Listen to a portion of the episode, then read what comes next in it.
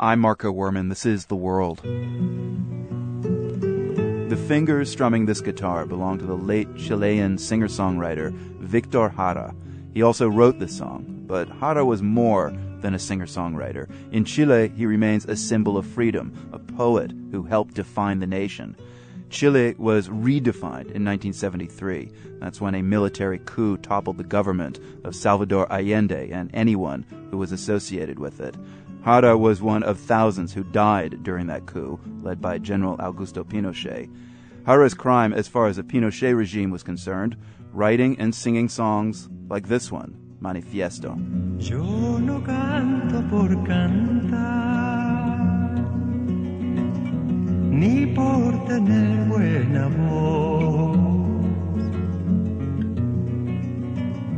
Canto porque la guitarra tiene sentido y razón.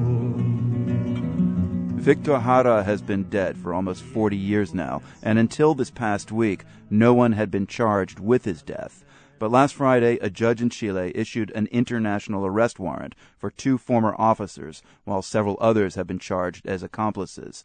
One of the two officers is already dead, but the other is living now in Florida, and it's expected he'll be extradited to Chile.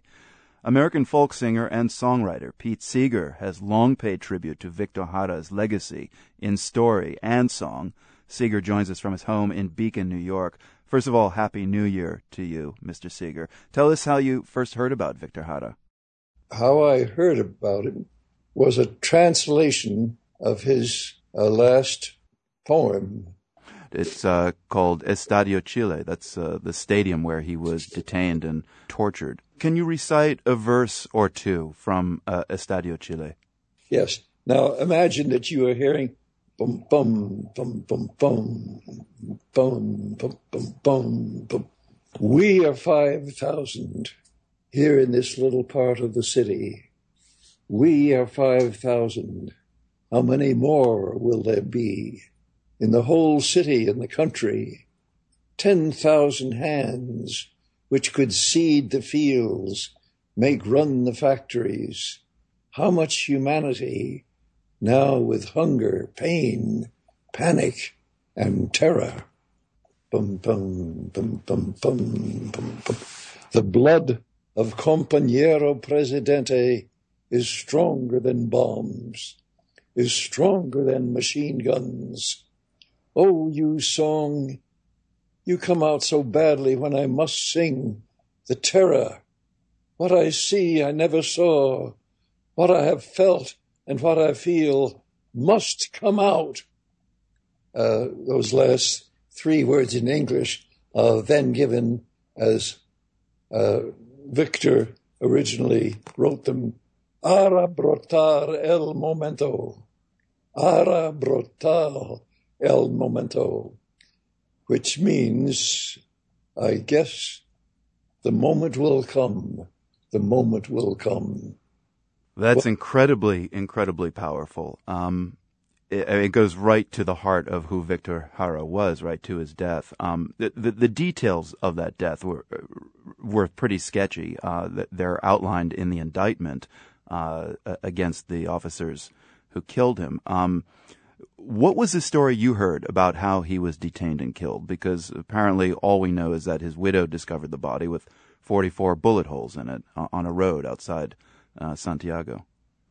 The story I was given was that one of the officers looked at Victor and made the motion of strumming a guitar. And Victor nodded, and that sealed his fate he was grabbed and taken out to the center of this stadium. And now, with th- 5,000 people watching in horror, he was told to put his hands on a table. Soldiers came down with rifle butts on his hands until his hands were nothing but bloody pulps. One of the officers says, Now sing sing for us, you so and so. And uh, Victor staggered to his feet and walked away from the table, walked towards the stands, and shouted, uh, Compañeros, let's sing for El Comandante. And waving his bloody hands, they all started singing the anthem of Salvador Allende's Popular Unity Party. And uh, it was too much for the soldiers, and they got their machine guns and sprayed the stands and Victor uh, until a huge number of people were killed, and Victor, of course, fell. Do, do you recall how you came across that story? Who told who told it to you? I suppose some of the survivors from that terrible experience uh, told it, but that's how I was told it. And I don't remember because at age 93, my memory is going about lots of things. I mean, r- regardless of the details of his death, uh, Victor Jara was a poet uh, wh- whose force w- was in his words. Um, I find it kind of fascinating that your your kind of appreciation of Victor Jara really happened after he died, and I'm just curious, w- what kind of musician does it take uh, to kind of penetrate the heart of Pete Seeger uh, after death? Well, quite often, a, uh good singer is punished by the authorities. Uh, Theodorakis in Greece and uh, Nazim Hikmet in Turkey. I've often tried to, tried to sing the songs that they've made up, which got them in trouble with the authorities. I've often quoted Plato, who says it's very dangerous to allow the wrong kind of music in a country. And I've quoted, there's an Arab proverb, when the king puts a poet on his payroll, he cuts off the tongue of the poet. Mm. Pete Seeger, thanks so much for speaking to us about the late Victor Jara and uh, finally this, uh, what seems to be a day of justice for the Chilean musician. Thank you. Pete Seeger there talking about Victor Jara, whose alleged killers have now been charged by a judge in Chile. Another sign of justice and how times have changed is a stadium in Santiago where Jara was tortured and very likely killed. That stadium has actually been renamed Estadio Victor Jara.